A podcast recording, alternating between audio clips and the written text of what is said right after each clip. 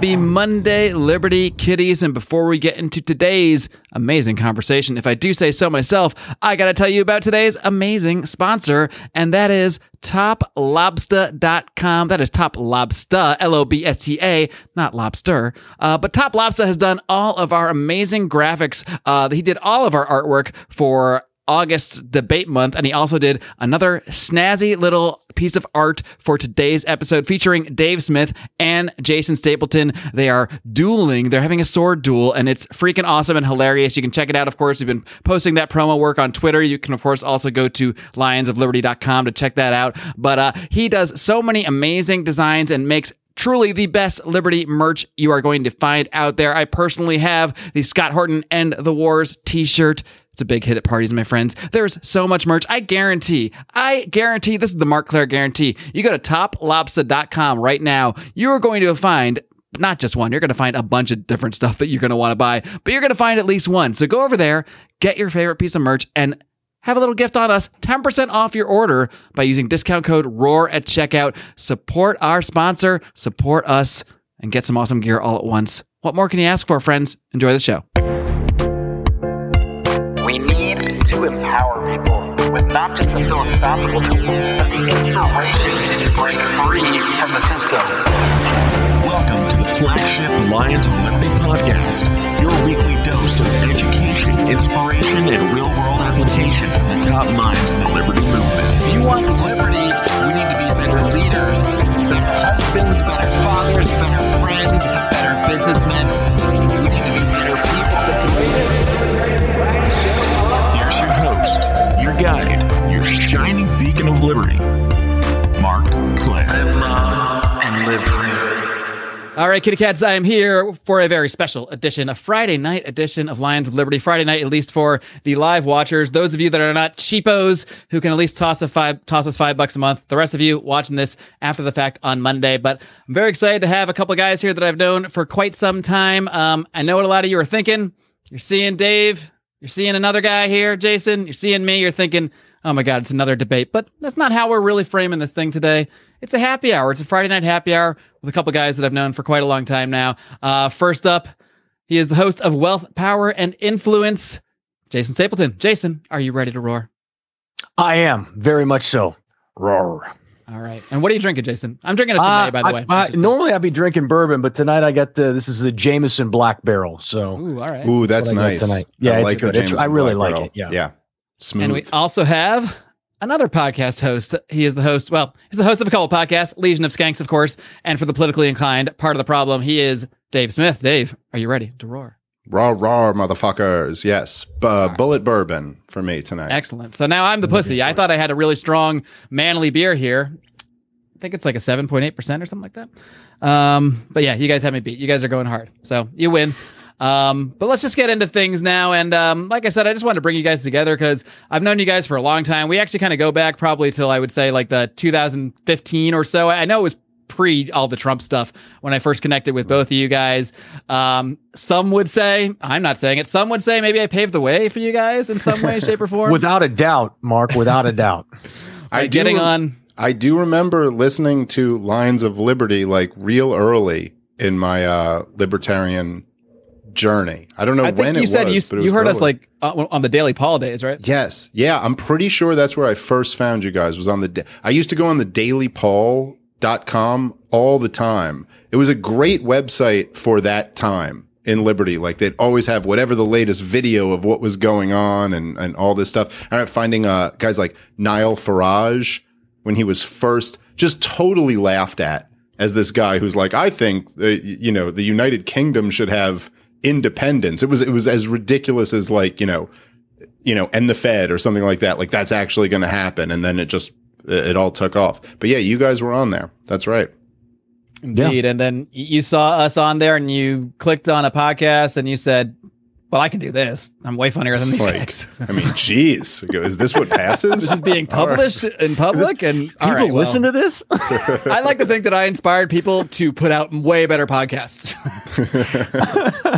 but uh, but here we are today, and I, and I connected with. Uh, I, I think I invited Dave on the show back in maybe 2015 or so. We connected. Um, same thing with Jason. I think we connected maybe through like Podcasters Paradise when you were just starting your podcast. I, I had you on. Uh, we advertised on you with you guys. You advertised with us. It was kind of a lot of intermingling of the audiences going on. So I think a lot of our listeners here today, uh, a lot of people that have listened to this show for years, are absolutely familiar with you guys. Um, and then I would say, what was it, Jason? When you when you kind of split off, I guess you might say from the That uh, was like regular 2000 libertarian p- politics. Uh, probably to that late 2017, 2018 is when I kind of I kind of made that I, I kind of blew up. Um, and I, I don't mean that in the good way. I mean kind of like I decided to shift you blew that shit up. shift the show and and I kind of blew blew it up.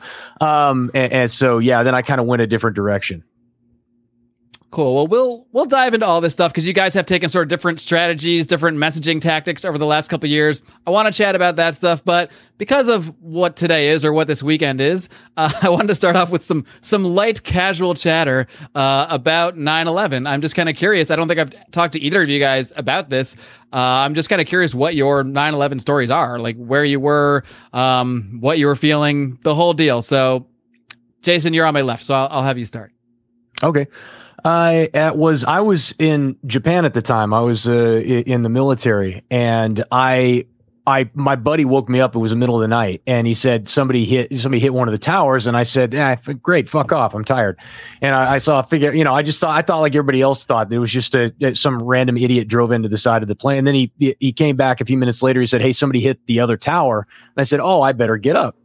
And so I started watching the news. You started to realize what was happening, and then uh, about uh, maybe maybe four or five in the morning. I can't remember what it was. I got a phone call from uh, from my boss who said, "Be down at be down at work, for lack of a better term, at, at eight o'clock." And I knew what was going to happen then because I, at the time I was part of a special operations team, and we were going to get what's called an OPSEC brief, operational security brief. And after that, I wouldn't be able to talk to anybody about anything. I didn't know when I'd be able to phone home again. And so I was like trying to get a hold of my mom, who was actually out of the country at the time. I was uh, weirdly enough dating this girl back in the states. And so i managed to get a hold of her and explain what had happened. And uh, and then we went down there and they kind of told us what was happening and they said they're going to ship us out. And i don't think i got i don't think i talked to anybody until uh, probably a month or two after that was when i finally got to get on the phone and just call my mom. We were on ship uh, in in indonesia. And i just called her and said you know i'm okay. Uh, but uh, you know that's all I could tell her. So that's kind of my story. Uh, Mine was a mixture of, as weird as it sounds now, excitement and nervousness because you know it's like you it's like you've been tr- you've been practicing football, you know, for eh, four years and you never actually played a game. You just pretended. It's just scrimmages. And now all of a sudden somebody says, "Hey, you get it's the Super Bowl now. You get to go play." So there was a there was a bit of that in in, in anticipation. Um, but yeah, that's that's that's the short story. And Dave, what um what special operations unit were you with at the time? So I was in the SEALs. We were guarding uh, Jason's team in Japan, just making sure they did everything right, didn't mess anything up. You know, I was a, I was a senior in high school, uh, and in Brooklyn, you're New. York. In uh, You're younger in- than me, man. What? I'm I'm 38, so I was 18 on uh 41 on over here. 9/11, 20 years ago. right. Isn't that nuts, dude? By the way, I was at a pharmacy the other day picking up a prescription for my wife, and the the kid in front of me, uh, that you know they they just asked his birthday, and he said it loud, and he he goes, uh, it was I just thought it was like a man, you know, the man in front of me, and his birthday was 2000. And I was like, that guy can then? that guy can drink. And I was like, I have never felt so old that someone born in the year 2000 can I could meet him at the bar later. Anyway, uh, so I was a I was a senior in high school in uh, Park Slope, Brooklyn. Excuse me, and so we, you know, it happened. Same thing, like everyone, right? Like at first, it was like, oh, one uh, some plane hit into the towers, and everyone was like, oh, that's crazy. And then when the second plane hit, it was like, oh shit, we're under attack and all this. And one of the like a group of my friends, one like maybe like five of us, we uh, we got one of the girls who had good handwriting to forge a letter saying that our parents gave us permission to leave school, and they just I thought you were going to say so forge a letter to say our parents died in the towers. Like, wow, So that's forge a letter to say we are responsible for the uh, attack today and give us our demands. Um, but so we left and we went to my uh, house, uh, my mother's house, wasn't mine. But uh, we went to we went back to my place and like turned on the news. But I so I, I remember walking. This was like maybe like you know uh, it was like a couple hours later that we finally got out. And I, I went to go pick up my little brother from his school. And I, where I lived was right on Flatbush Avenue, which if you're familiar with Brooklyn, New York, goes straight down to like the Manhattan and the Brooklyn Bridge. And all the trains were out and everything. So at this point, people had just started walking back. It's not that far. It's only a few miles. And you would look down and you see people in suits and ties covered in head to toe in, in soot and it was really kind of surreal. And it was this crazy thing where like I'd walk down the street in Brooklyn going to pick my brother up from his school and people you kind of know but it, but in New York you don't really stop and talk to people because there's too many people but they'd all be stopping and like asking hey is everything okay? Is your family okay? and this and that. And yeah, it was a wild, a really, really wild thing. I remember being a kid and it was almost like we were shocked out of the 90s in that mm. one moment like this whole thing about like we're invincible and the era of peace and prosperity. And in a way in in in the 90s i felt like kids grew up like you know everything's already been invented. Everything's already happened. I mean even though there was no such thing as google or or you know any of the you know but it was like well i, I don't know. Had my grandfather grow up without a tv and vcr those crazy old timers uh and and all of a sudden you realized you were in history. You weren't post history. You were in the middle of, of a real historical thing. And oh shit, we're at war and this just happened and they hit us. And, and then of course, you know, uh, as I'm sure all three of us would agree, it really, it led us on this tra- trajectory to where America is today and, and everything just going wrong after that. And, uh, it's, yeah, but I, I remember that, that day very well.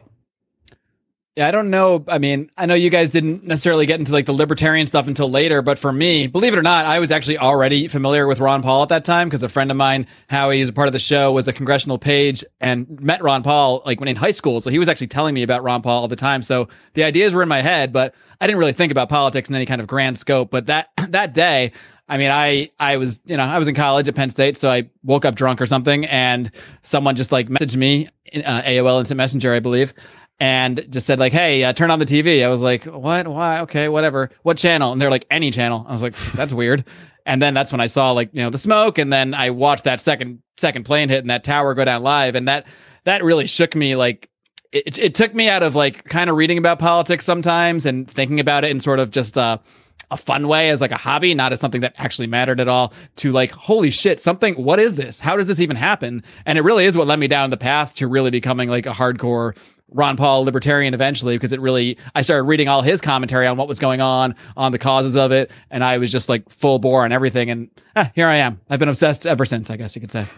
all right. Well, speaking of some things I've become obsessed with, uh, I'd say cryptocurrency and saving and investing are some of the things I have really become obsessed with in recent years, especially now that I have a family, I have a wife, I have a stepson, I got a long term future to be thinking about. And of course, everyone is looking to invest in cryptocurrencies, but a big part of that problem, especially if you're doing it through one of these exchanges, is that you got to pay taxes on any of those gains. Well, guess what? That is where our friends at iTrust Capital come in. With iTrust Capital, you can actually trade and earn on cryptocurrencies completely tax free. That's right. By doing so within an IRA. Uh, IRAs, Roth IRAs are one of the best tax structures out there, one of the best deals. I've had an IRA for years, and now I know I can go to my friends at iTrust Capital to start a cryptocurrency IRA.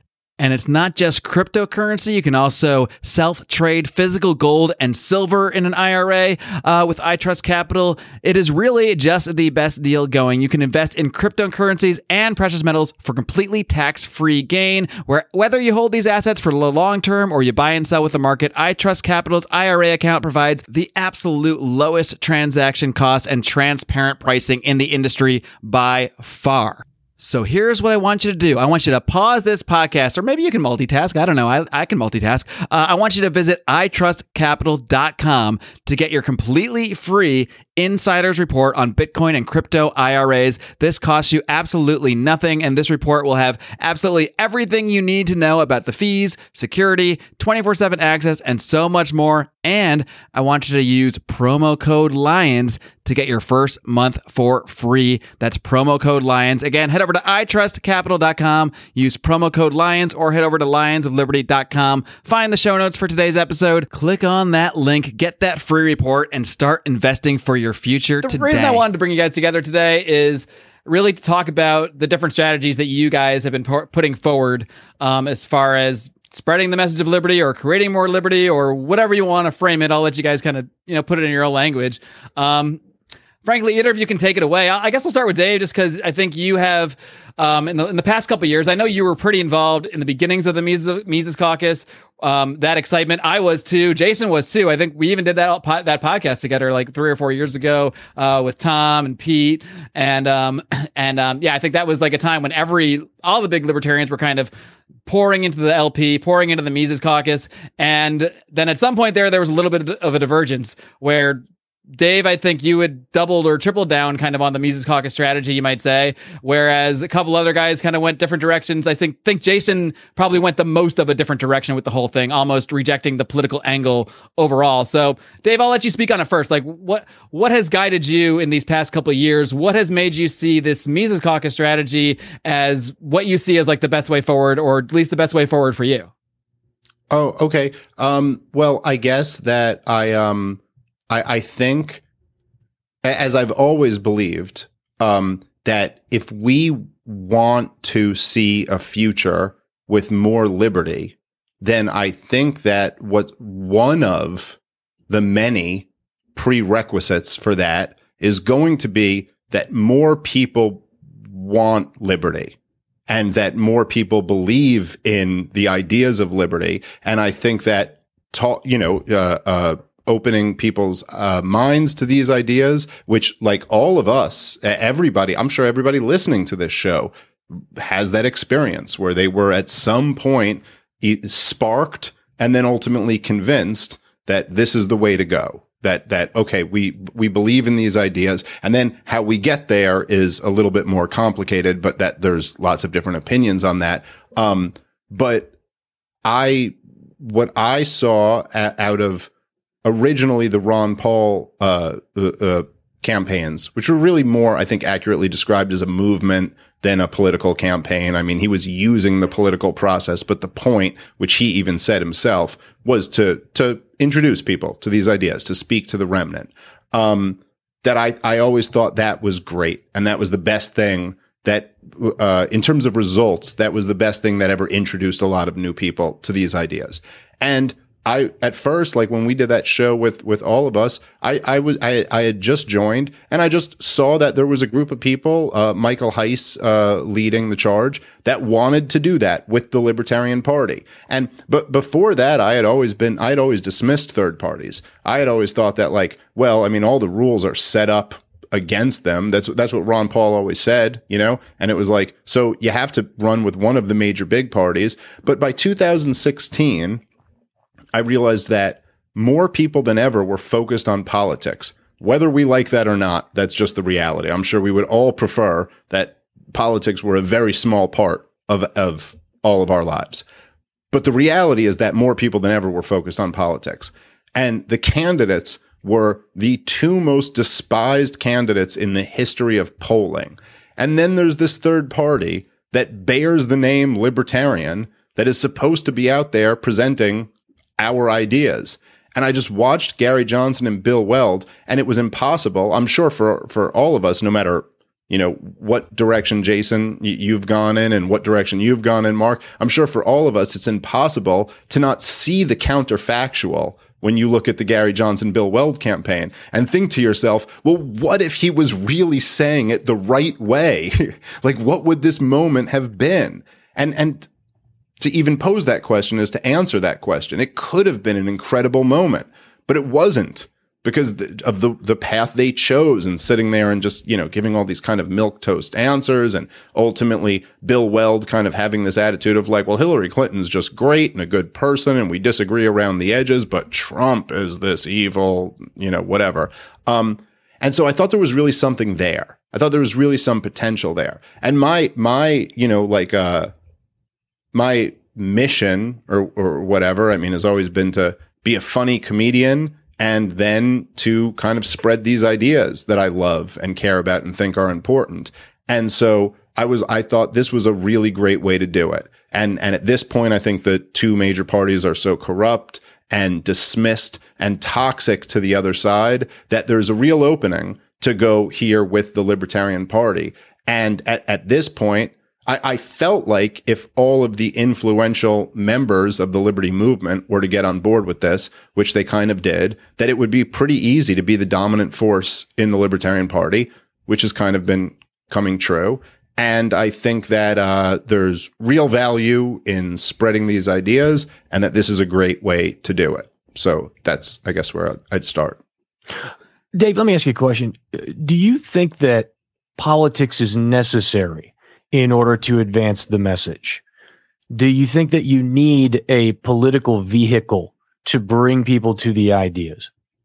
Um, I don't know that I would say it's necessary or that you need it but I would say that it is a tool that can be used for that. So I, I, I think that if you look objectively at what has brought the most people to these ideas, it's it's politics. Which, by the way, I will say there's something tragic about that. I, I wish that wasn't the case. But if you look at how most people were introduced to libertarianism. The the overwhelming thing you'll hear is the the two Ron Paul presidential campaigns in 2008 and 2012. You'll actually hear some of the Gary Johnson, some of the Harry Browne, some of the, like that that is the the the reality of the situation is that most Americans really think and this is becoming less and less true, but most Americans really think about politics once every 4 years when there are these presidential races and then kind of go back to their their stuff. Now, over the last 18 months, I'll I'll grant that that's a little bit different now where politics is so ever present. So I don't know that it's necessary. I've changed a lot of people's minds and introduced ideas through non-political means, but I think it's a great tool for doing that. And, and what would you say is the MC's primary mission? Is it to win elections or is it to simply spread a message?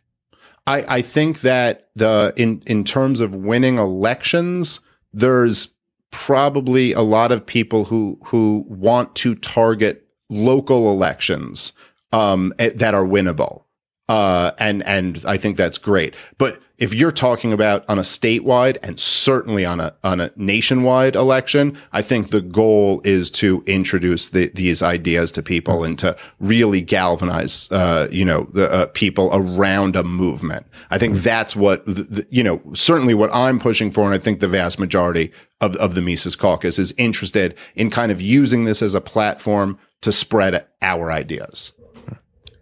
I, I remember uh, I went to the LNC in 2018, and I spent a lot of time with Michael Heise. I went to the Mises Caucus Bash. Lions Liberty did a whole bunch of interviews there. And when I came back from that, I think it was right after I came back from that that Jason invited me on his show. I think it was still the Jason Stapleton program at the time, uh, and I kind of like recruited you too because I was so excited about it, and I sort of sold you on the idea. And I think it was pretty shortly after that where we had that sort of summit podcast uh, of all of us. And um, so you were excited about it at one point, Jason, or at least excited enough to sort of hop on board, uh, get on that podcast, like express your interest in the Libertarian Party and pursuing, you know, seeing at least where that avenue could go.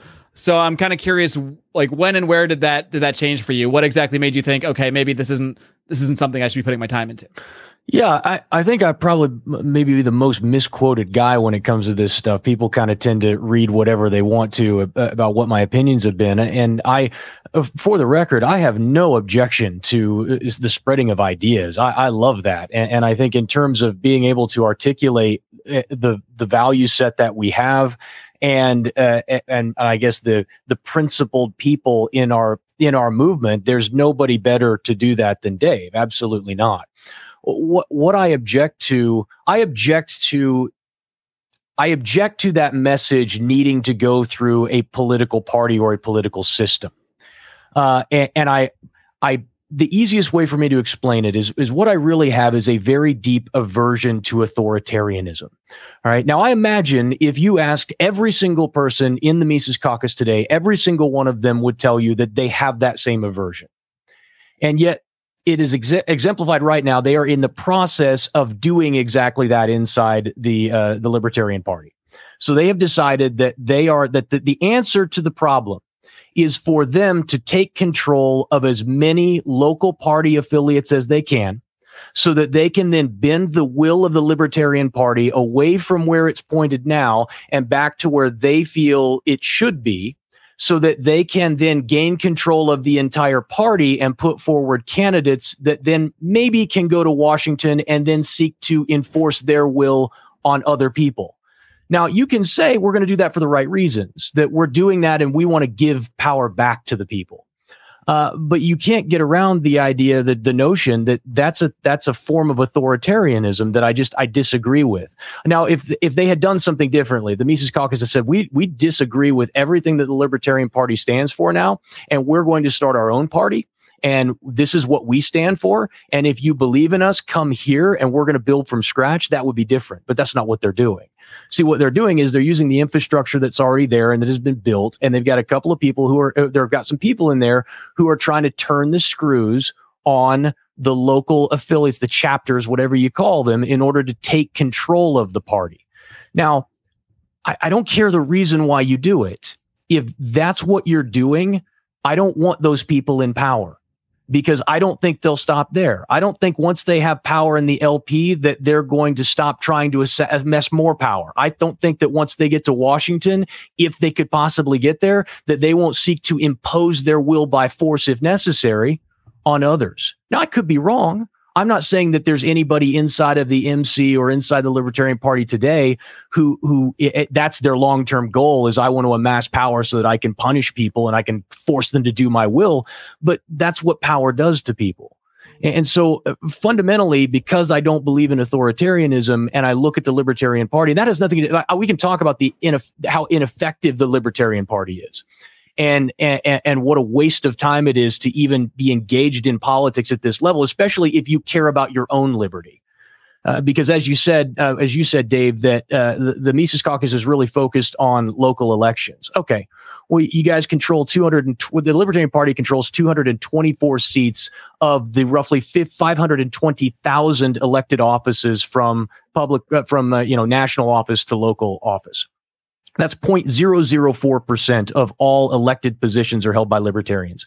If you had a 2000% increase in the number of seats that you held locally, you would have own 1% of the market.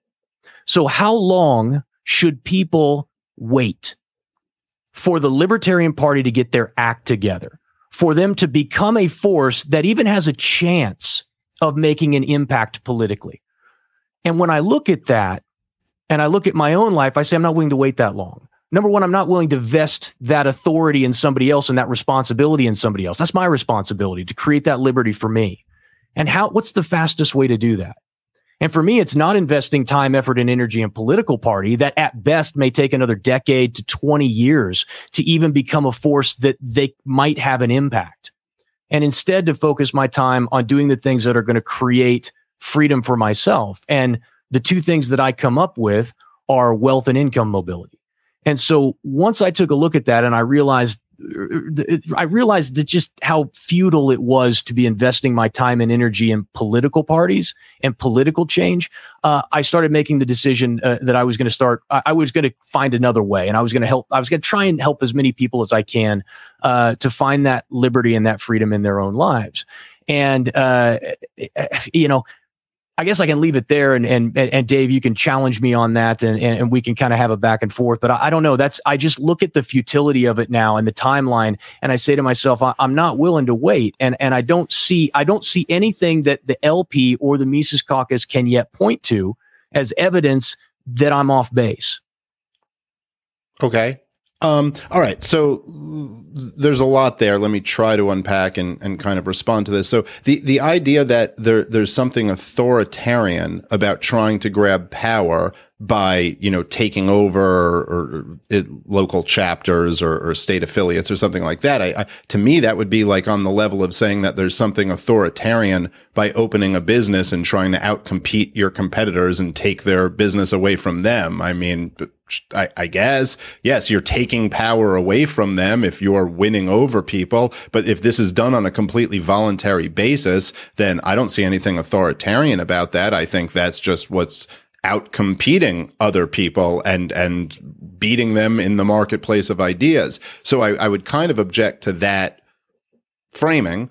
Um, and, and, uh, it, it, as far as, you know, um, the idea that because they're so pow- so it, it's kind of like you started there and then went because they're so power hungry with this i don't trust them when they get more and more power. Again i thought wealth power and influence was your thing. We're trying to get power here right? But in the noble sense of the word uh, so i i don't know if i i don't like the starting point there and the, and the framing but well i, I I'm sorry, I don't mean to interrupt. Just let me let me clarify. I, I the the example that you gave is is inaccurate because what you're saying is there. I have no issue with competition.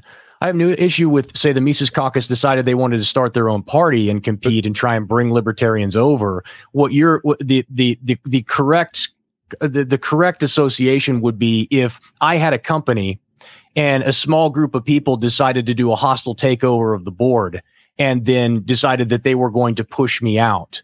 Uh, that 51% of the vote now could control 49% of the other people. And, and now we have, it, it's a, it's a little different. So I see yeah, but it's saying. Still, but even a hostile takeover is not authoritarian. Those are people who bought up percentages of the company. I don't know. Don't go public. Don't sell shares of your company.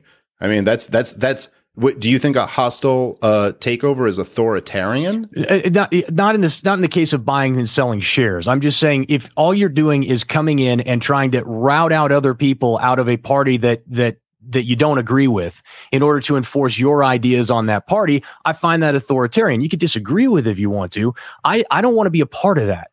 And, and so, that, well, listen, that's fine. I'm not. I'm not saying you have to. I I can't control what you want to be a part of or don't want to be a part of. But I'm just saying, in, at least in the libertarian sense of the word authoritarian, there's nothing authoritarian about joining a party that has open membership and trying to persuade people to go in a different direction. I mean, look, this is, as far as I'm concerned, this is the party uh, with that the the original platform was largely written by Murray Rothbard. It's the party of Ron Paul and Harry Browne. This is ours. I don't think it belongs to anybody else. And if we want to come in here and bring this energy into it, then I think that's completely legitimate. I also think, by the way, hostile takeovers are completely legitimate. If somebody wants to buy up majority shares of a company and then do what they want to do with the company, I think that's absolutely, that's the market at, at work. But in terms of the, I guess maybe what the, the disconnect here is that the idea that what we're trying to do is go into Washington and use control over the federal government in order to impose our will on people, I do not think is correct. I think that what the, the entire mission of the Mises Caucus about is that everything on the national level is really about introducing ideas to people. And that there is utility in using a political party in order to do that. And, and in the same way that Ron Paul used the Republican Party in order to do that, that there's, and there's so many people. I mean, I know Marc, you, you're one of the kind of exceptions that found Ron Paul, you know, way early through your buddy in college. But I mean, come on, dude, if you, if you talk to your audience, how many people were introduced to these ideas by the Ron Paul presidential campaign? So in the same sense, we're just saying that that is a legitimate tool to use to introduce these ideas. And then on, on, in terms of like local elections that we're trying to target, th- those are great, um, ways to, you know, if you can find local election that local elections that you win, and whether it's through the Libertarian Party or the Republican Party or whatever, if you can get a little bit of freedom for people in their lives, I don't think that the idea of equating, um, using like like on the local level, using political power to give people more liberty, that the idea that we're equating that with authoritarianism because you're taking power. So in other words, if you were to say say like um like in Texas, they just passed this uh this new law where there's like no um uh, you know, concealed carry is legal for everybody. You don't need a gun law at all, or or somewhere where they decriminalize marijuana or or mushrooms or whatever it is. The idea that we'd equate that as authoritarian because you took power and then gave people more freedom, I I see this almost as like some leftist conception of no, no, no, no. what- I just I don't trust. is. I don't. I have no trust that that will actually happen. But I mean, even Okay, if that's fair even enough. if it did, even if it did, great. What are we going to wait twenty years for that to happen? We're going to twenty years for ten years for people for the Libertarian Party to get their act together. I mean, it, right now they're still infighting with each other. They're, they're, Yeah, they're still well- hissing well- and moaning together, like they always have. You, you Sure, know, there's Dave, lots of like infighting. We're, have. we're infighting on this podcast right I- now. I mean, yeah, you're right. And and and and here's like the thing, right? And this is like what what I think um, has always been right at the heart of the libertarian message or the anarchist, uh, the ANCAP message or anything like that is that yes, but compared to what? So you're right that pro- probably this isn't a solution tomorrow, but I don't know. Look, I think all three of us would agree that the the authoritarianism of the United States of America and their government is a real problem. And I doubt any of us have a solution that will solve that in a day. So, yes, things take time. But no, I mean, what we're looking at is that we are the, the Mises Caucus has basically already become the majority of the Libertarian Party. Oh, look, I have And- no doubt that the Mises caucus and the people who run that caucus, their power, their influence, and potentially their wealth all advance as the party grows. What I what I what I reject is that your average Joe libertarian who signs up to be part of the party is going to see any of that come to their door. They're not going to see any wealth or power increase in their own lives because the party can't deliver that, and it Well, won't not- be for potentially ever. So why why would anybody waste time in on politics when they could be spending their time actually creating it for themselves? Well, but the promise of the Mises Caucus is not that you're going to get rich off of it. I'm not claiming that anyone's going to get wealth or power off of it. The the idea of these people who are getting involved is because they care about these ideas. And I'm telling you that on the path we're going by 2024 is we is when we're going to spread these ideas to a lot more people. So it you're applying your own um, desired outcomes to why other people are joining this movement. But that's not why they're joining. It's not like anyone said, like, join us, you're going to make a million dollars off of this. The point is that people care about spreading these ideas. As I, as I know, so what- so Jason, what my friend okay. Jason, Well, you cared so much about spreading these ideas yourself. So you definitely understand why people want to do that. So that's the goal. The goal is to wake a lot of people up. And I think there's tremendous value in that. Well, I, I see. I don't. I don't think there's Okay. tremendous value. that. Number one, I, I think that the people have heard the message. I think there are new people all the time. So there are constantly people who are coming in who are dissatisfied with the status quo and the two party system that we have, and who are looking for a third party option. And what ends up happening is they come across your show or they come across Marc's show, and they think, "Man, that that guy's that guy's really resonating with me." And then later on, they find the party when they decide that they want to quote unquote do something to try and help advance the message. But the reality is, is those people aren't really doing anything to create any liberty or freedom in their own lives. Uh, it- they're just not because the party itself is ineffective. And the Mises Caucus, whatever gains that it has inside of the party, even if they control the party, the party is still impotent. It still can't accomplish anything. And so with that said, all I'm all I say to people is you can be involved in politics if you want to spread the message, or you can do what you did, what I did. You can actually start a show and you can go out and you can do it for yourself. Um, I don't care how you do it. What I'm telling you is one way is ineffective and one is effective. If you want to focus on building, controlling the source of your income, uh, uh, making your income mobile, if you want to focus on creating, uh, uh, of continuing to create better skills for yourself, rare and specialized skills that have value in the market, that's what's going to create the most amount of freedom for you the fastest. If you want to put your faith in somebody else like a political party, go for it. But I'm saying it's a lot like dieting. You can eat shit all day, and if you work out hard enough, you can still lose weight. One is effective and one is not. I don't think the political route is effective. And I submit to you 50 years of people putting the message out, and arguably the greatest messenger that we've ever seen, Ron Paul, who no doubt spread the message, no doubt, but had absolutely zero political effect. Okay, so let me just uh, respond to a, a, a, few of those things. Number one, I think you're starting with a false choice, and then I think your analogy about working out or dieting is another false choice. You're like, I understand you might say that one might be more important to you than the other, but you do not have to choose between these two things. It's almost like if I were saying to someone, uh, like, "Hey, I think you should read Murray Rothbard," and you were to counter with, "Now I think you should just have a happy marriage." You're like, well, yeah, I mean, I also believe in that. And I think all three of us agree with that, but it's not as if like one of those is in conflict with the other. Yes, it See, might I, I think better. they are though. I think they are though, Dave. I, I think They it- are in it- conflict. You I- I can't think they are in read conflict. Rothbard and have a No, no, no. I, no, no. What I'm saying is, I, I'm going back to. I read all my analogy. Rothbard before I got married. That's why I, got I believe. I, I do that. Jason, I you got to believe tell your fiance that you believe No. this. It's one of Here's the the Jason, read all the Rothbard now before you Yeah, tie the knot. reads no Rothbard. I'll tell you that right now.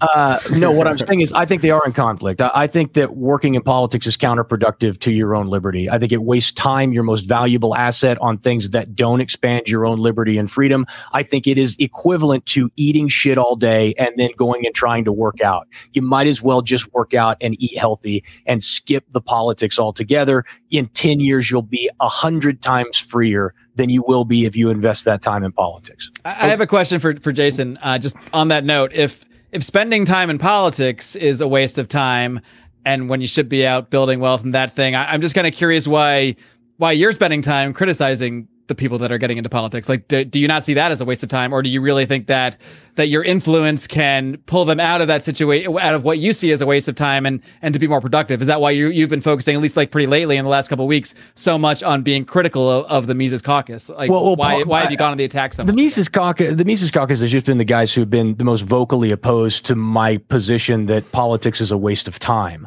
uh, and so I've been, I've just been pointing out the, the you know, the, the, they they've been talking about we've got this movement going, we've got momentum, and I just, no, no, you don't, you really don't. I know it might feel that way because y'all are there together, but if you look at the numbers, it, it- you know, it's kind of like the hysteria around COVID and children and vaccinations. It's like the, you know, it's not a, it's not a threat to kids. Like I don't know what numbers you're looking at, but there's no measuring stick by which you can say children are at risk for COVID. Right? Same thing's true for the Mises. I don't care what you're feeling right now. You're not having momentum. You're not in a movement. It's a small group of people inside an ineffective party that are starting to gain a little headway. Okay, fine. That's great the reason that I'm such I'm such an advocate for this, and, and it's not on accident, is because I happen to believe my vision of the future is that we are in a very rapidly changing economy, right? One where blockchain technology, smart contracts, uh, and uh, cryptocurrencies, as well as automation and artificial intelligence, is going to change the way we live, work, and communicate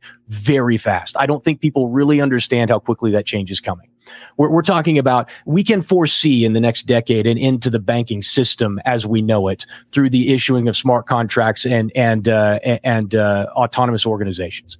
Right. This is something that banks are already talking about and trying to figure out what they can work with. You're talking about millions and millions and millions of people who will be out of work. No more loan officers, no more, you know, r- real estate folks that are handling negotiations. It's all handled by smart contract, right?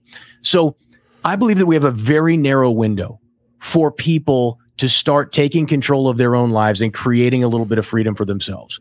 And I believe the best way for them to do that is to number one, constantly be working on creating, on, on building rare and rare and specialized skills so that they can command a high income.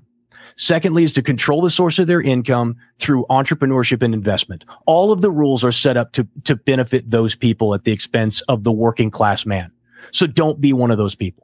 And last but not least, to make your income mobile so that if your, if your government, if your state becomes too tyrannical, you don't, you aren't left with the choice of, oh, I guess I have to either shoot the guy coming. Sorry. I guess I got to either shoot, shoot the guy coming to inoculate my kid or I got to let him put the needle in the arm.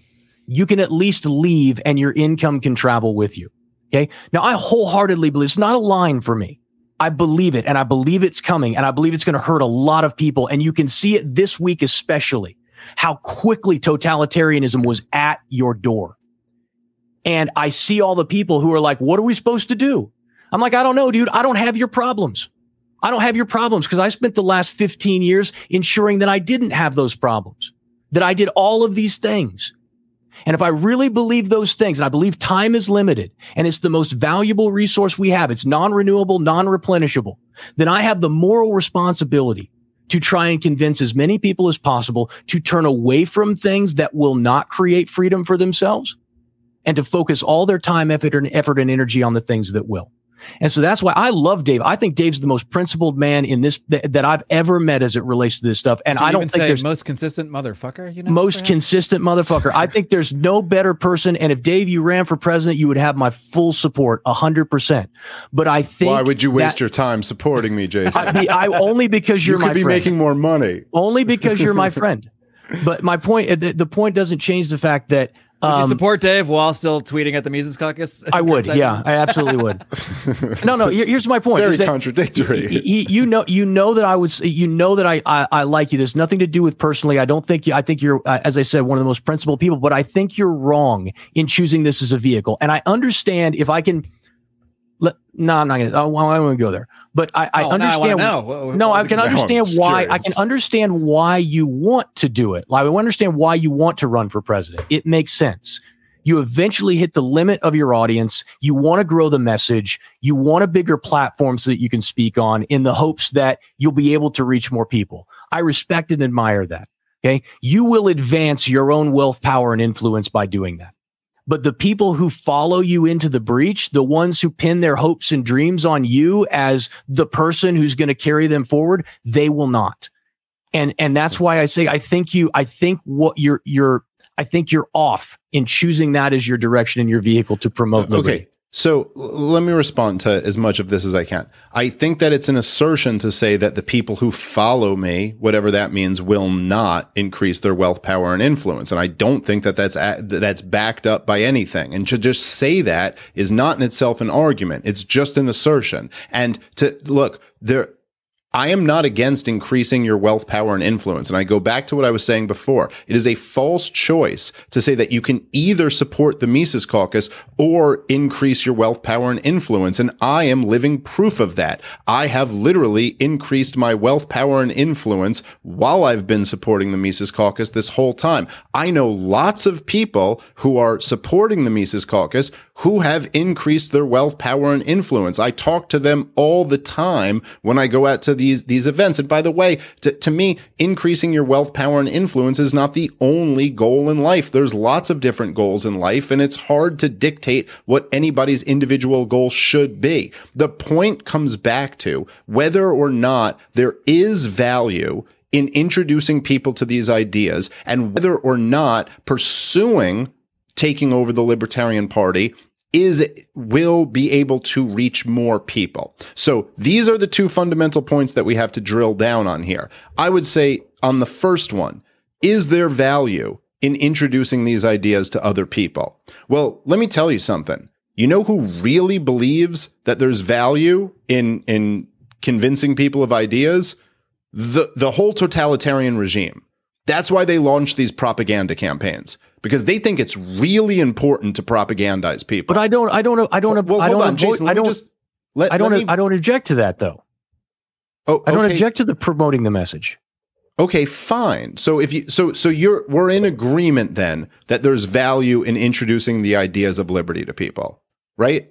Yes. Or so you're saying you don't object to that at all. Okay, so not. what I would say, just building off of that, is that I actually think that that is highly important. That that's one of the most important things we can do right now is wake more people up to red pill more people, as Michael Malice uh, or or Neo the One would say. I think that is to me above all because the truth is, no matter how much wealth and and power and influence you have, if this thing spins out of control as bad as as it might, and you're talking about how there's going to be men at the door with needles, and you have wealth so you can avoid that, and you know what? To be true, to to be fair, I'm I have wealth, and so I've been able to avoid a lot of the, the the shit that's gone on in the last 18 months. Believe me, it is not lost on me that I have my family's been fine over the last 18 months, and I know a lot of other people in this country have not been, and so that that's something we should we should acknowledge.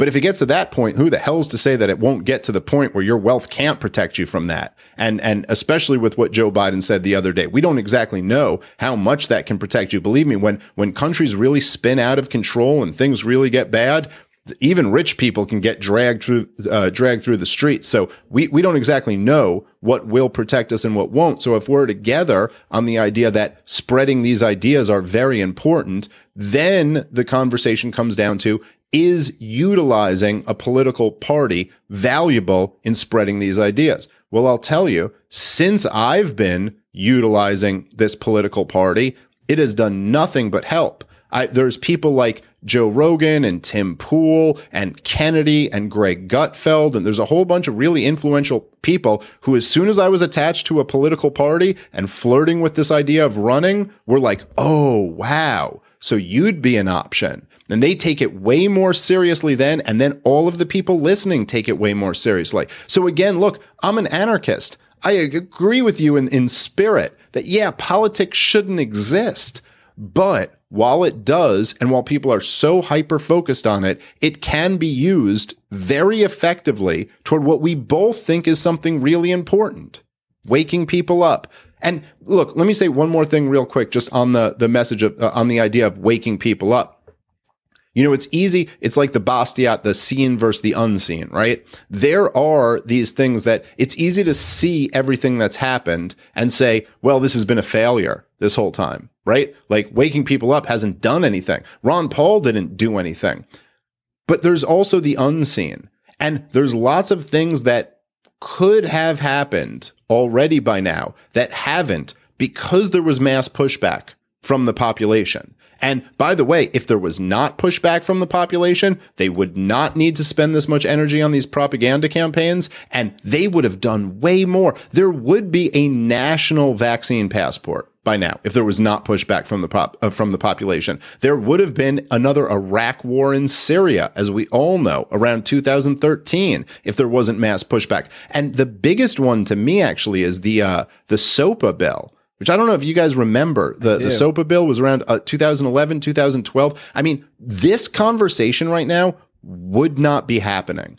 I don't know if you guys remember the original SOPA bill that was proposed was that the government was just going to regulate the internet. And it was under like the, the guise of anti piracy laws or something, but they were going to just say the feds had the right to shut down whatever website they wanted. Forget cancel culture and getting banned off Facebook or whatever all of this would have been shut down. But there was mass pushback against that, and they backed off. There's a reason why they float these things out. There's a reason why Biden didn't just say, oh, it's a vaccine mandate for everyone. He said it's a mandate for companies over 100 people or they have to take a test. They they're always trying to feel out the population. And anything we can do to to wake more people up and to get more people opposed to that is valuable. By the way, just to be clear, I also think it's valuable what you're doing.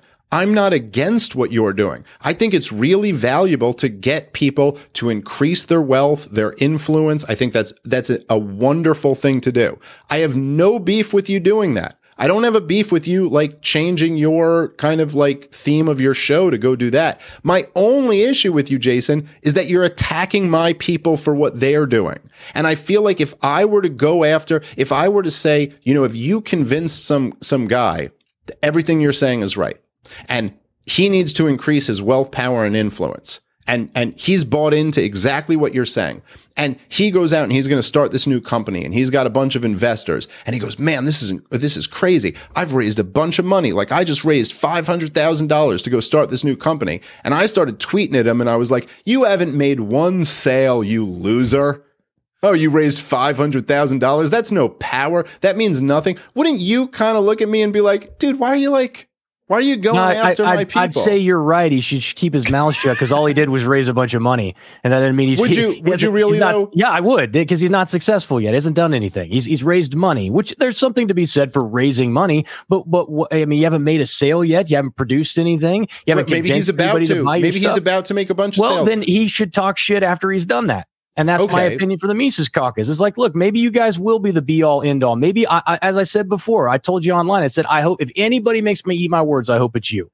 But, you know, it, it ta- there's a lot of people talking a lot of shit and they got nothing to hang their hat on other than. I, I don't, I don't agree with that. I don't think they have nothing to hang their hat on. I think that they have, they have inspired a bunch of people to get excited about these ideas. And that is valuable to me. Like that that is very important. Believe me, listen, it's not like the the whole battle of the culture is right at the center of all of this stuff. And I don't think we should just dismiss that. The idea that and and I also disagree with you when you say we've been trying this for 50 years. I don't think we have. I think that this project is since 2007 and it's all it all started with Ron Paul. I don't think that before that you could really compare anything to what the true Well, on, principled Dave. Even if we libertarian message is. Even if we compare from 2007 to today, you Yeah. can't really point to any Libertarian uh, Party success or Mises Caucus success. So, so listen. Well, the uh, Mises I- Caucus is only a couple years old. I- no, I am not it. pointing to, and Ron Paul wasn't a part of the Libertarian Party. I'm not talking about the. Libertarian Party. I'm talking about the fact, no, I do think that there have been successes in the sense that there's way more people who believe in liberty than there used to be. Okay, but And if this is- that but this doesn't is what you just cons- but you just if conceded that this translate is important. If that doesn't translate into more liberty, then what is the point? Okay. Are we freer today than we were when Ron Paul ran for office for, for president? Are we freer today than we were then? Well, hold on, but this is now we're we're shifting goalposts. So it's like if you're going to, I'm not say you. that- You laid it out. I didn't on, lay it hold out. On, hold You on. Let me just explain what I'm saying. So if you're going to say that your method is making people freer today than we were on, when when you started or whatever, then okay, by that metric, yes, me and you are both freer today than we were then. If you're talking about government tyranny, then no, the size of government has continued to grow. No one's making the argument that Ron Paul grabbed the the reins of power and has has rolled them back since then. That's not the argument that we're making. But you agreed earlier that spreading these ideas are important. And if we're yes, but about not to convince them to take political action, to convince them to take the to take the reins for themselves and to start creating that freedom for themselves, to show them a path that can actually produce that freedom for them. okay, because here's the problem. Here's the problem. Yes, tyranny has continued to increase.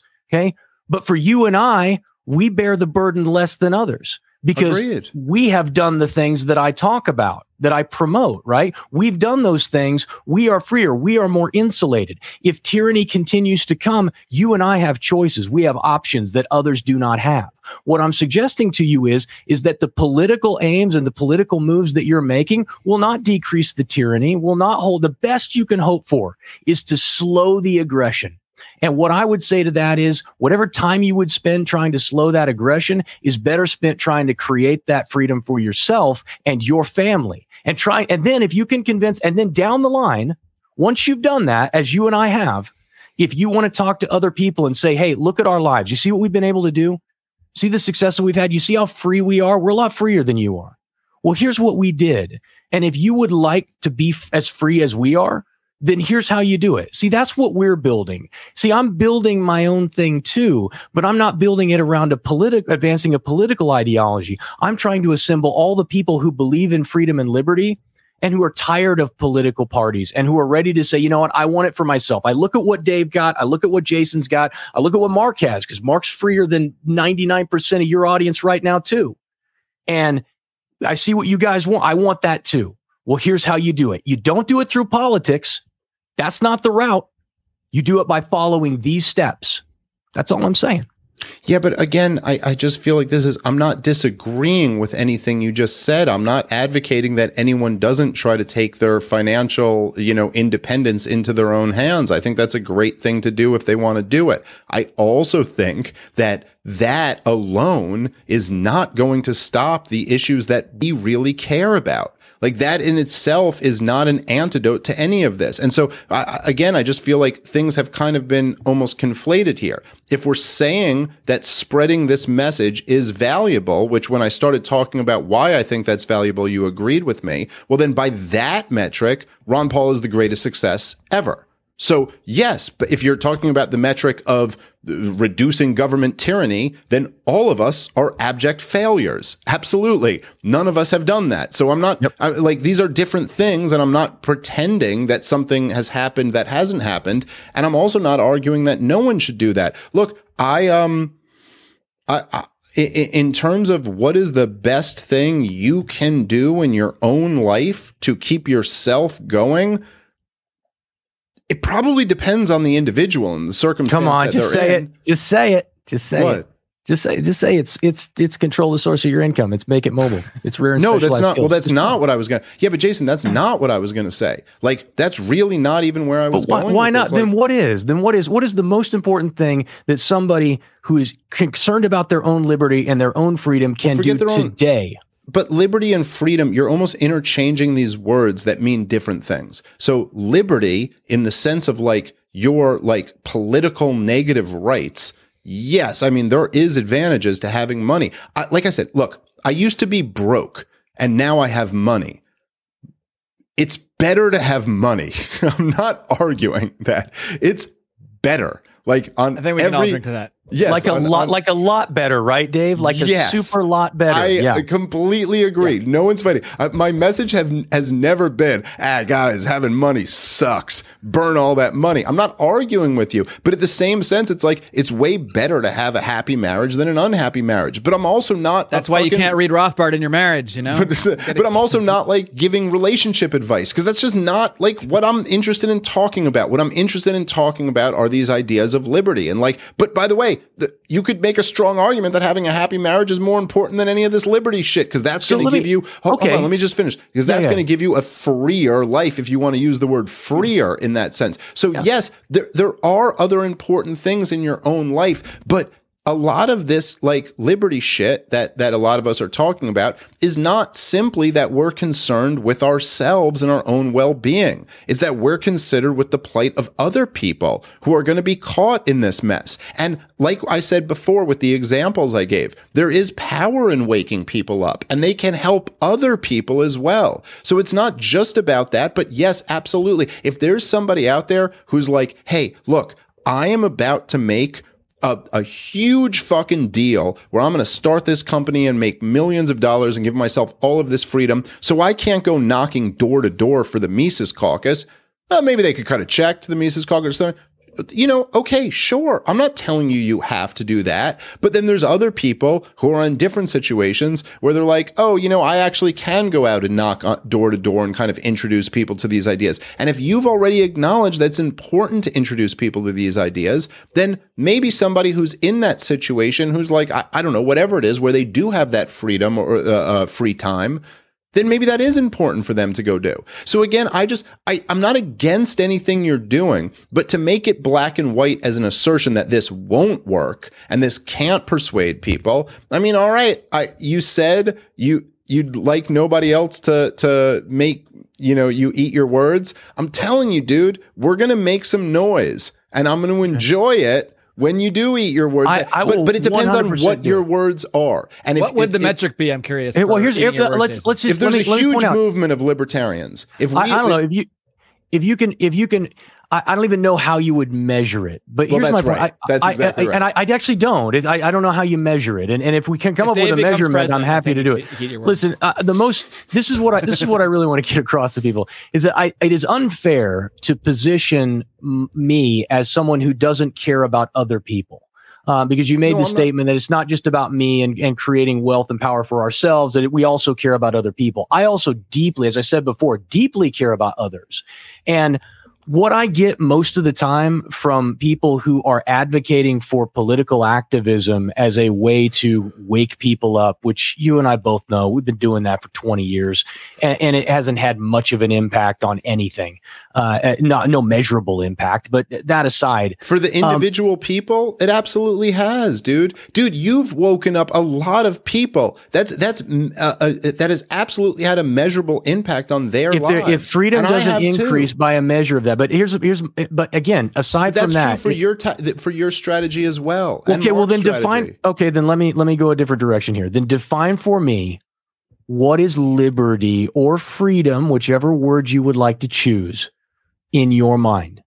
Well, the only reason, j- just to say, the only reason why I'm differentiating between those things is I'm just saying that it's like the idea that you have, you know, wealth gives you freedom. Like, hey, I could fly first Wealth class. is I- freedom. Hold on, Wealth let me just- is freedom. Okay, but let me just make the point I'm making. The idea of, of freedom, like a jetpack gives you freedom from gravity, or wealth gives you the freedom to be able to fly first class or fly private. I'm not against any of that. I'm just saying that that's a little bit different than what we're talking about with liberty liberty and, and negative rights, where like someone shouldn't be thrown in a cage or someone shouldn't be drone bombed in a third world country or whatever. I'm just saying that it. So so there, there's a difference if we're talking about what we're we're you know, I just want to be precise here. Okay. So if you're asking me about what, asking me what gives you freedom or what gives you any of this stuff, um, and I wasn't, by the way, suggesting at all that you don't care about other people. I was just saying that increasing your own situation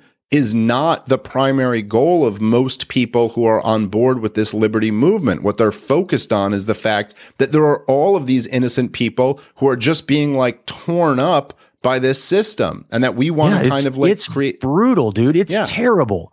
And, and I see it and I hate it and I want to help people get out of it. And what I see is, is that what I see is I see people saying, Hey, listen, we don't disagree with anything that you're saying. We just think we can do this too. And what I, I'm, what I'm coming back with, and, and I, again, call me the, call me the asshole that doesn't, you know, that won't make concessions. But I don't think, I don't think that what they're doing in the Mises caucus, I don't think that political activism is going to solve any of those problems. I don't think it's going to reduce totalitarianism. I don't think it's going to make people freer. What I think it's going to do is it has the potential to wake people up. But if you're not waking them up to something, if you're not waking them up as we're trying to do on my show and and, and with what with the community that we're building and saying, "Hey, you're awake now. Okay, here's how you get free. Here's how you do it." You, you don't do it by signing up for a caucus or by signing up for a political party and going and knocking doors and spending the next 20 years, uh, you know, uh, uh, putting your faith and hope in a political party that if you just, you know, if you just get enough people involved, like that's a failed strategy. And we've seen it over and over and Yeah, over again. but- Maybe you're the exception to the rule. I'm not willing to wait 20 years to find that out. Okay, I'm not willing enough. to wait. I, I but uh, uh, look, the truth is, no one's asking you to wait 20 years to find that out. I think you should keep doing what you're doing. Like I'm not against what you're doing. The, so here's where I find the disconnect. You're saying that you just conceded right there that maybe this is an effective way to wake people up. And that that is a noble thing to do, but then you also think you should have this next step of what people should do after they're woken up. Okay, I, I don't disagree with that. But I'm in the business of waking people up, and I'm doing a really good job at that. Like I'm waking a lot of people up. I up. don't dispute that so, at all. So why are we fighting then? If fighting I'm because doing I- something, I- hold on, hold We're on. not, we're just say- having drinks. What are you talking but, about? but I'm saying, like, so what's the disagreement here? Okay. If I'm waking people up and you think that's necessary, and then you have this next step, so okay, let me wake them up and you promote the next step that you think is increasing your wealth, power, and influence. By the way, a whole bunch of other people have different things that they think is the next step. Some people think it's like, you know, finding God, and, and you know, so some d- people but- think but it's moving to Saigon, and some people think it's moving to the Free State Project, and some But people wait, think I- that I it's, think it's it's really- becoming so. uh, But all that, but I'm just saying that it's like no matter what the ultimate step is, I think the first step has to be waking people up. And I understand where you don't want to wait 10 years or 20 years. Believe me, I'd rather a solution to end the COVID regime tomorrow. Anyone got one? It, are- I have one. So I have let's one. focus- I have one. I have one. Okay. If somebody tries to stick a needle in my kid's arm, I'll scoop him up and I'll take him to South America, or I'll take him to Saipan, or I'll take him out of here. Yes, I have so, the Jason, financial is means the and ability to do that. Listen, Jason, I agree with you. And no one will stick a needle in my kid's arm. I promise you that. And that's great. And there's a very important message there that I don't disagree with. That yes, me and you both have the means to make sure our kids are protected. And that's very important. But this is the point I'm making. And I'm not suggesting, just to be clear here, I'm not suggesting you don't care about this. I'm just saying there are other kids who are going to get the needle stuck in their arm. But and they so don't I want to think about I want to think about that as well. Not They don't have to, and your solution They won't do. keep They that do from happening. have to. The- they, the- your solution, your political solution, will not prevent that from happening. And your won't. solution won't prevent that from happening either. Agreed. Neither of us have a solution that will prevent that from happening tomorrow. I don't see why mine can't. I, if, if, you not not tomorrow, I've been preaching this message for four years. Okay, so so you're telling me that no kid is going to do that because of your your message. I'm saying So I'm saying you're, you have you're gonna have a message that will get everyone to increase their wealth, power, and influence. And can just by get the these way, babies hold on, let's I apply. think will be Here's the thing. This is what let's I'm apply saying. the Dave. same logic to you. How many years do I have to wait for that? Yeah, 10, this, this is what I'm. This is what I'm saying to you. This is what I'm saying to you is that if you follow my prescription, you have a chance. If you try and invest in political change and try to wait it out, you you're you're done. You're finished. I'm curious, Jason. How is it? Is your criticism towards like towards this strategy? Is it is it only because it's political, or is it because it's political as a caucus in the Libertarian Party? Would you feel any different if this was like a movement in the Republican Party, or is it really just pol- politics overall? No, it's just politics in general. It won't make any difference what So political you'd say the same thing runs if this was like the yeah, yeah. The best you can do caucus GOP. Or Yeah. No, the best you can do is tinker around the edges. That's the very best that you're ever going to be able to do, regardless of the political party, because the two primary ones we have now are already owned by a, a group of people, group of elites that have money, who have power, who have influence, and who who use the state in order to execute their will. So if you manage to get in there, all you're going to do is now you're in that cabal. If the Libertarian Party ever reaches a point where it has any power or influence, it will have to submit to that same group of people. It will have to. You, Yeah, you I- well, you can no, disagree I agree with to. you. I, Okay. I actually agree with with all of that, and I I think the idea of uh, particularly if we're talking about the federal government, I think the idea of getting into the federal government and then like being this, you know, which which I do think has been um, a real flaw in the libertarian mindset for a long time that we're going to elect the right people to the federal government and they'll get in there and kind of turn all these things around. And even as much as I was not a fan of Trump, and I think that he was a bloviating ignoramus, as Gene Epstein would call him. Um, but even with that guy, you just see the example where he got in there. I mean, he was completely boxed in by the bureaucrats and the deep state. Couldn't do anything. Yeah, Yeah. I mean, the, the idea, and then if you really were that good and that smart, I, uh, as I've said before on this show, I think you would end up taking a, uh, uh, fucking ride Yeah. through Dallas and, you, uh, you know, commit a nice suicide. convertible. Three Yeah, shots to the back of the head. Yeah, yeah. So I don't. That's that certainly isn't my argument. Um, I do think, however, on the more local levels, there are real freedoms that can be won for people. But to your point, that is kind of tinkering around the edges. But that's not that's not anything to laugh off or shrug off. I mean, if somebody's, you know, if you, you know, uh, uh, as uh, Michael Heise has has accomplished, he was able to uh, convince his uh, his town to decriminalize um, uh, uh, mushrooms, and and he, he got the the towns around him to do that too. I mean, hey, those are some lives saved. Probably people's lives are ruined over these these laws, so that's a really noble thing to do, and I think that's fantastic. And you know, we could go through a lot of different examples of of laws here and there that have really helped people. So that I don't want to downplay that, but I do get your point that the the broader picture. This look, this is what Ron Paul always said that we're in the business of kind of speaking to the remnant, and the this federal authoritarian fascist government, if we're just going to be honest, and after Joe Biden's speech yesterday, I mean, let's just call it what it is. This is a fascist government. Um, this is going to play its course. And the best we can hope for is that enough people are aware of what bullshit this whole thing is and that it can um it can dissolve peacefully. Like that's the ultimate goal here is that there's some option after the collapse. And I would agree with, uh, I've heard you say this, Jason, like way uh, uh, back in, on, when it was the Jason Stapleton program and before the uh, Wealth, Power, and Influence. But I, I don't know if maybe you've changed your mind on this, but I don't think you have. But that it's like, yeah, look, there's a lot of people in the libertarian movement who are always like betting on it's all going to collapse tomorrow. It's all going to collapse tomorrow. And it, we get a little bit ahead of ourselves on that. And, and I, I don't know that that's going to happen.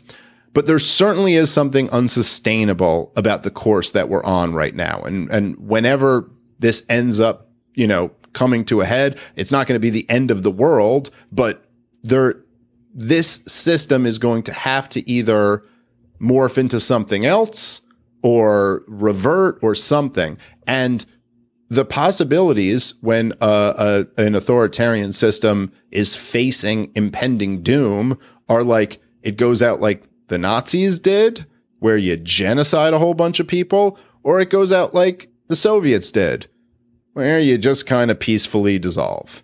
And let's pray that we go out like the latter and not the former. But I think we're in a much better position if there's a lot, if we can have some type of mass movement who believe in liberty.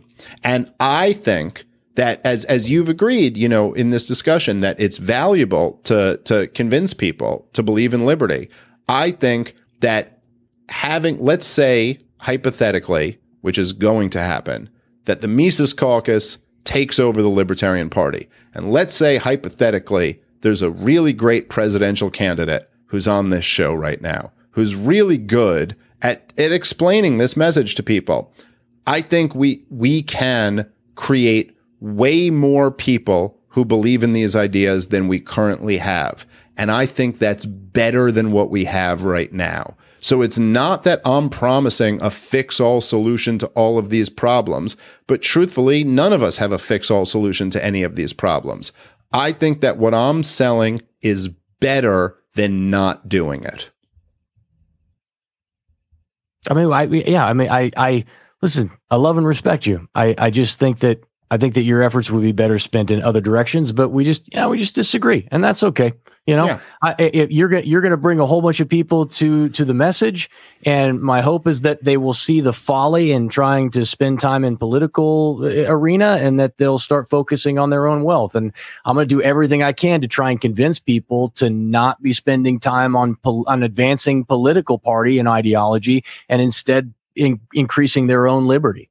Well, okay, so the only difference there, listen, I love and respect you too, brother, and I I uh, hope you get a whole bunch of people to increase their wealth and power and influence and all of that. The only difference is I'm not trying to tell your people not to do what you're pushing. I just I I wish you all the best, but I will say this that um I remember and and dude, you were as I as I posted on Twitter, you know, uh, a few weeks ago, that you were one of the first people, man, when I first started uh, my show, who really gave me a boost. And you know, Marc, you you uh, addressed this early in the show. Like I remember, Jason, when you you advertised on my show, and it was just to send me a check. It had nothing to do with even gaining anything from advertising on my show. It was just like, hey, I want to fucking help you out. Here, wanted let to- me like he send you well, just just so you know, what really sold it for me was whoever was selling your advertising had no idea what they should be charging, and they, they offered were- it to me so cheaply that I was, was- like, "Yeah, I'll Hey, buy even a Lions lot." of Liberty was able to afford it. So It was ridiculous. By the way, both you guys, you want to advertise on my show these days? It's going to cost you a little bit more. Than we actually just Jason- we I actually thought I was just grandfathered talking about it, and I said, "I don't think I can afford his show now. I don't think we got enough Money." but I'll tell you, dude. But not even just that, but like having me on your show, and and you let me guest host your show at one point, and I remember, and it really gave me like a shot in the arm at that time, and so I'm I'm always grateful for all that shit. But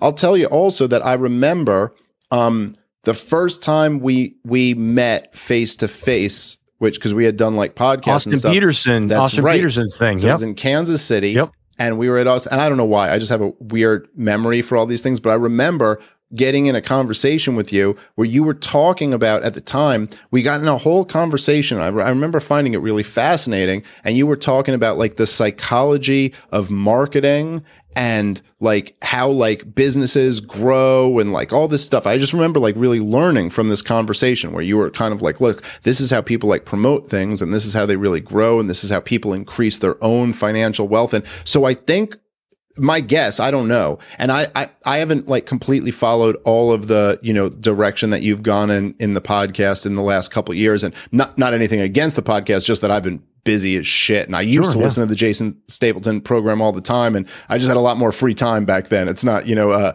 like I just, I, I, I wish I could listen to every Lions of Liberty and every fucking wealth, power and influence, but it's just, I, I got a lot of shit going on now.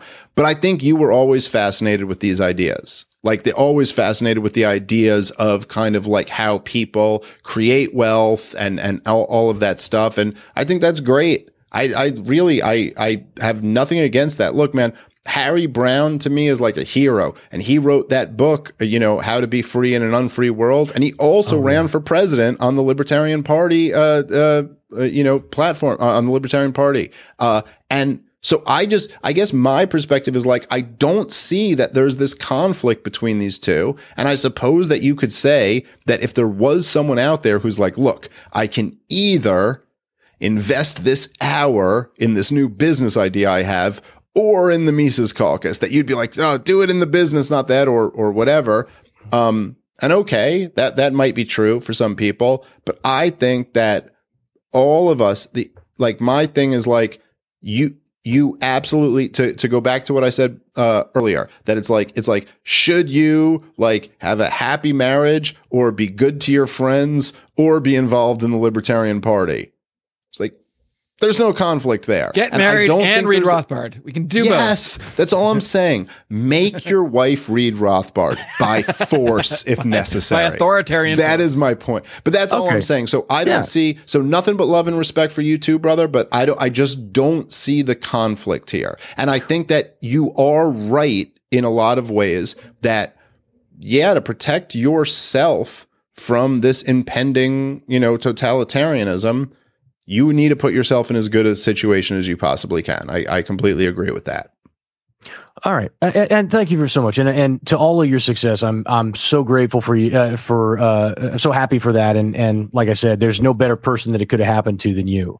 Um, but it, in my mind, I look at everything we've been through since we started on this journey, and we all basically started about the same time. Marc a little bit sooner than the rest of us, but we all been on this road about the same time, and. Uh, and and for me, when I look at it and I define liberty and freedom, I don't really care um, because I talk about wealth, power, and influence, and people talk about money, and they say, "Well, you know, how much money is enough?" And I, it's not about money.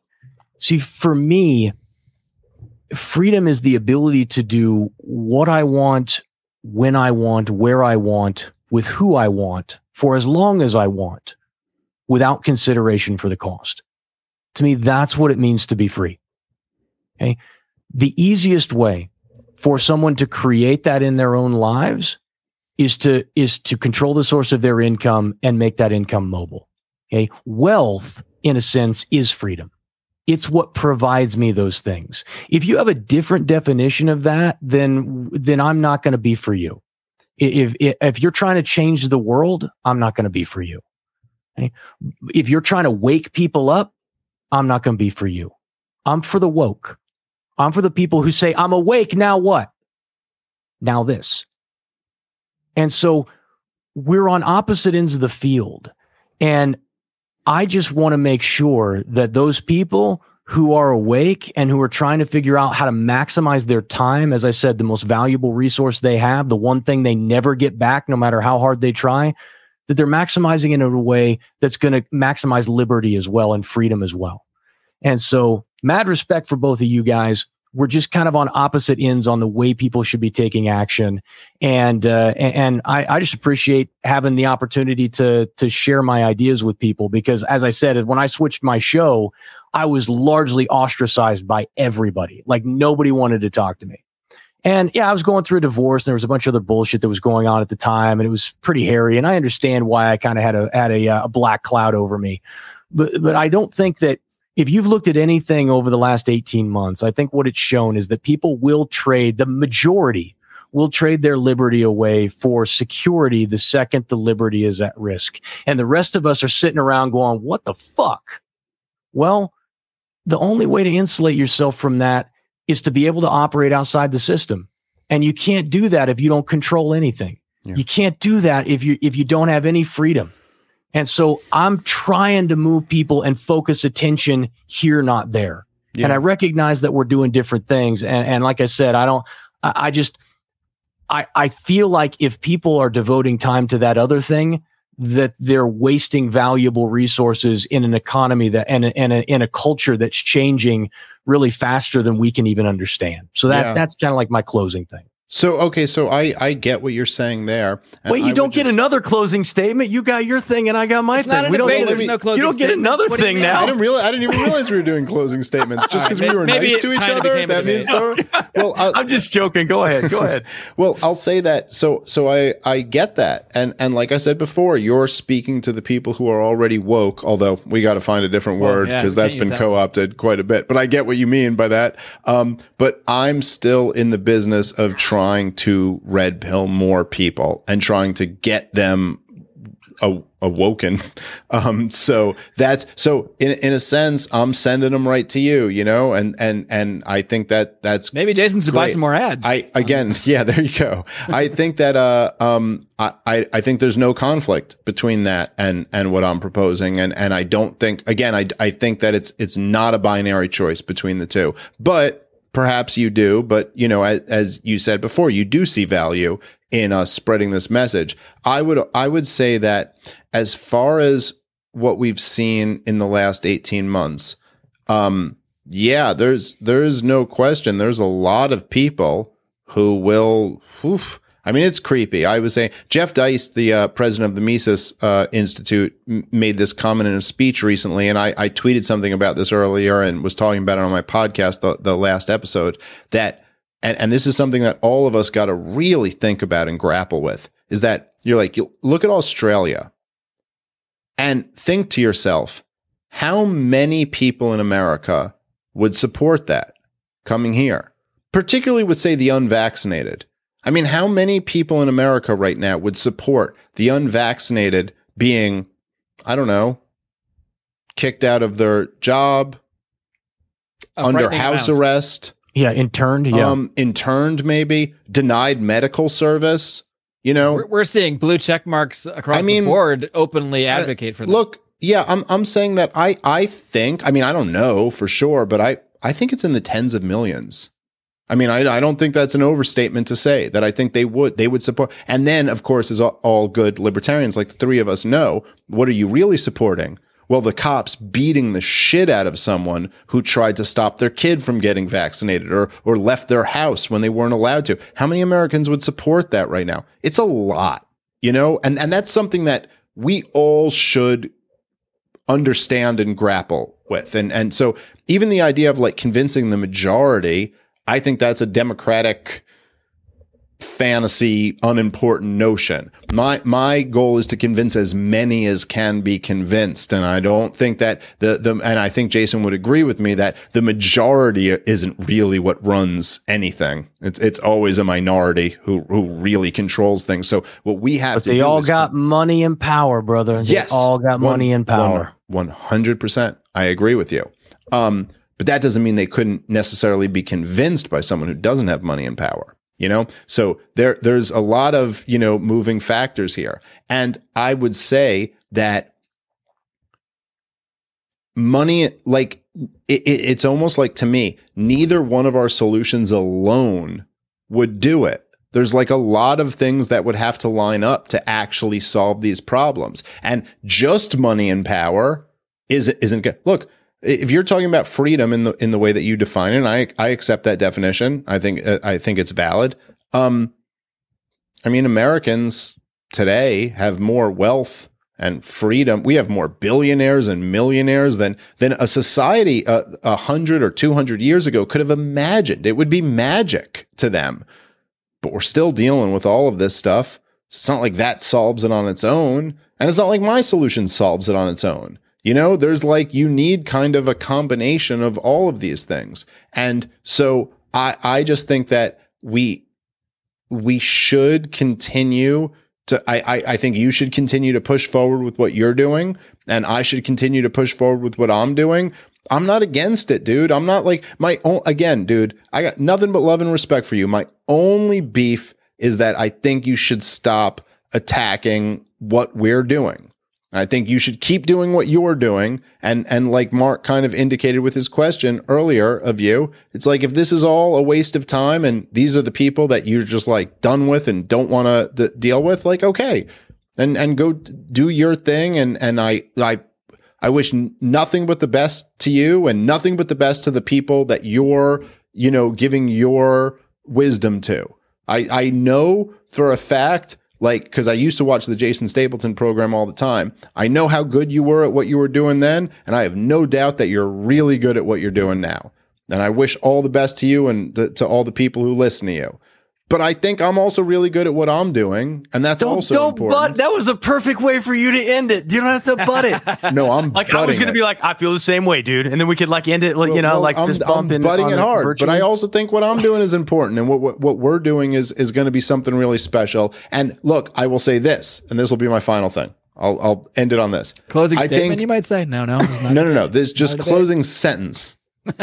the the what with what I'm doing with the Mises Caucus, the obligation is on me to convince you that there's real value in this.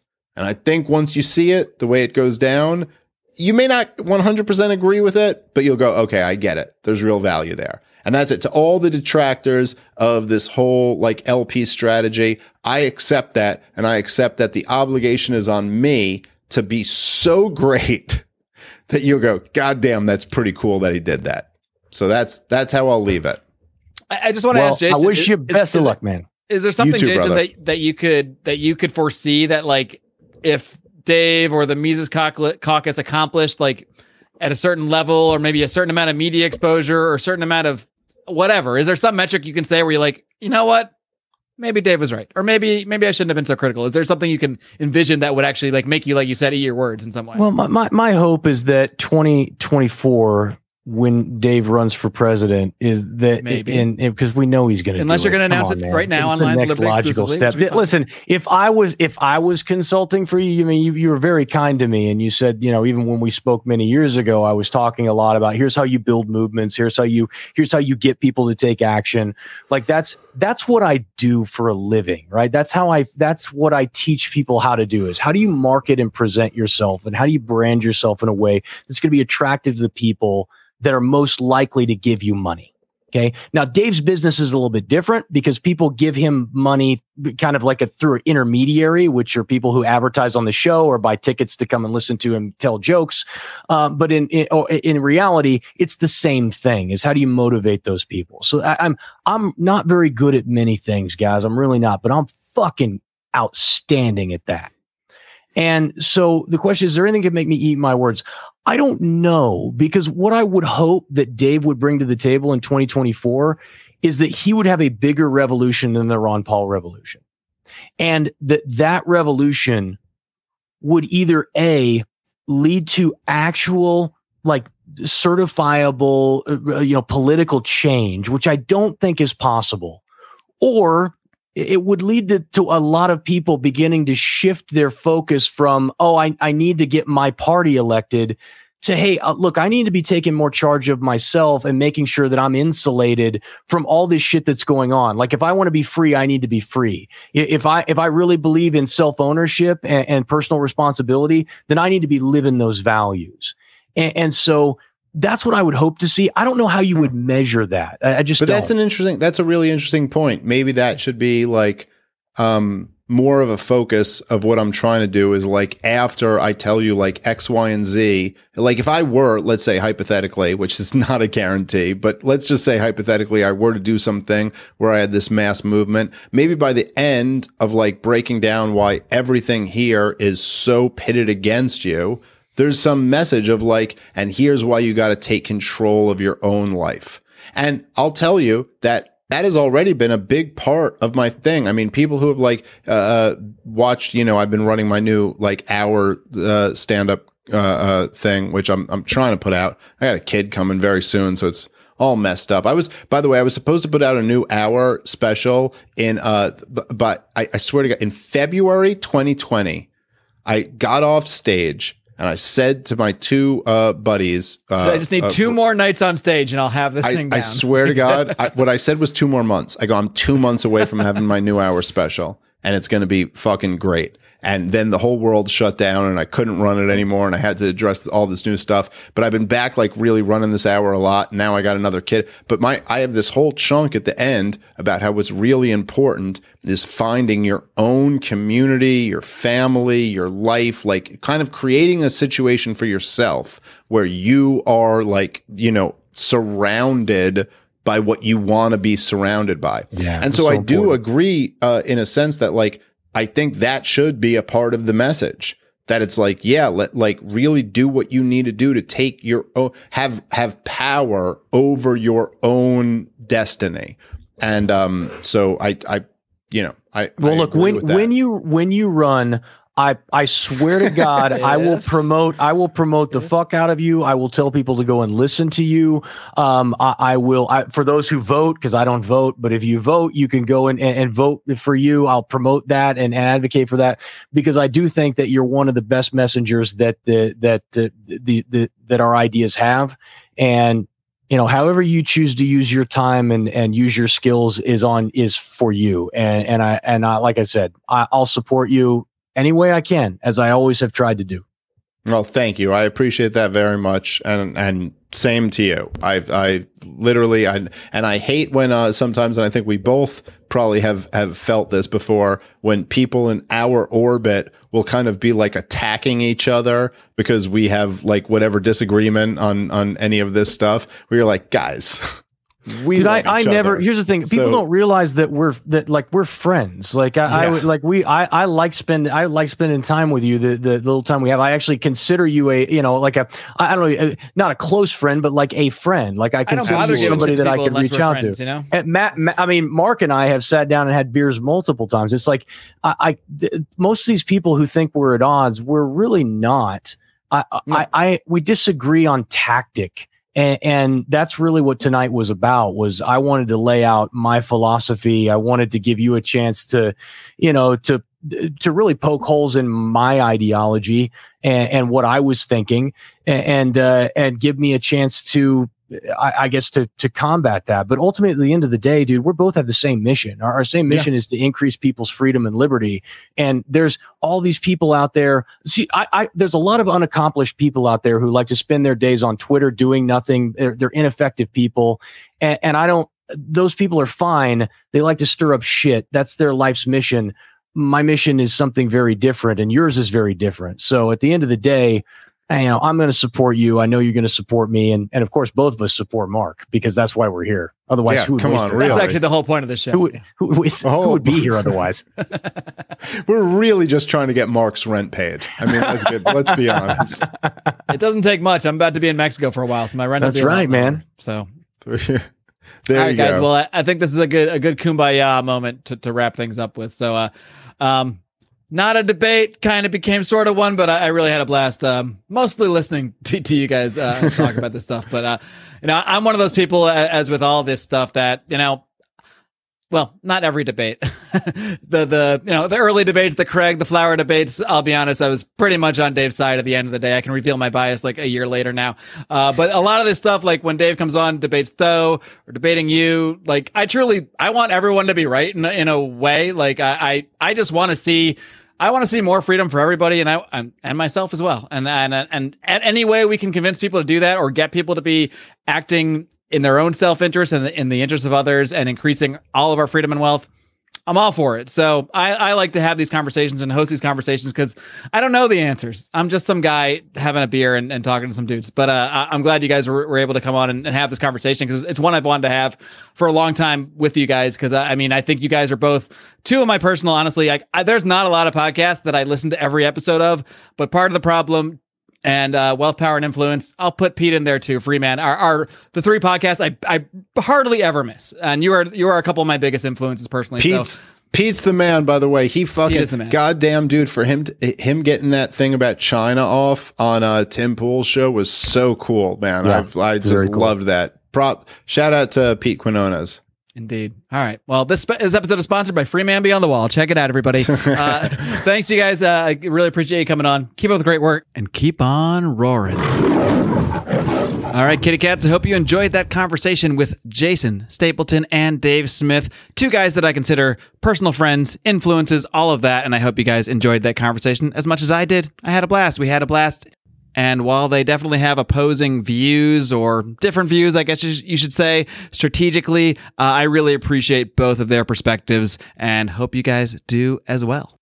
Speaking of different perspectives, boy oh boy, do you get a different perspective every single Wednesday when Brian McWilliams slaps you upside the head with his acerbic brand of comedy, culture, and liberty each and every Wednesday with his unique blend of comedy, culture, and liberty on Electric Liberty Land, while John Odie Odermatt wraps things up on Thursdays with his weekly journey into helping others and hearing stories of those who have already found some more freedom in their lives on Finding Freedom. You get all three of these shows for the price of one. That price, my friends, it's free. Just got to slap the heck out of that subscribe button on that Lions of Liberty feed so you don't miss a thing. And if that's not enough for you, we got so much more amazing content over on our Patreon as well as on our locals page. We are also on locals now for those of you that are not a fan of Patreon. I know there are some of you. So head over to lionsofliberty.locals.com or patreon.com slash lions of liberty. Either of those methods will grant you access to our exclusive bonus audio and video content, including live streams of many of my episodes, as I did this one live with Jason and Dave exclusively for our supporters. So stop being poor and scrape up that five bucks a month to support the greatest Liberty variety show on earth right here at Lions of Liberty. Until next time, my friends. Live long and live free.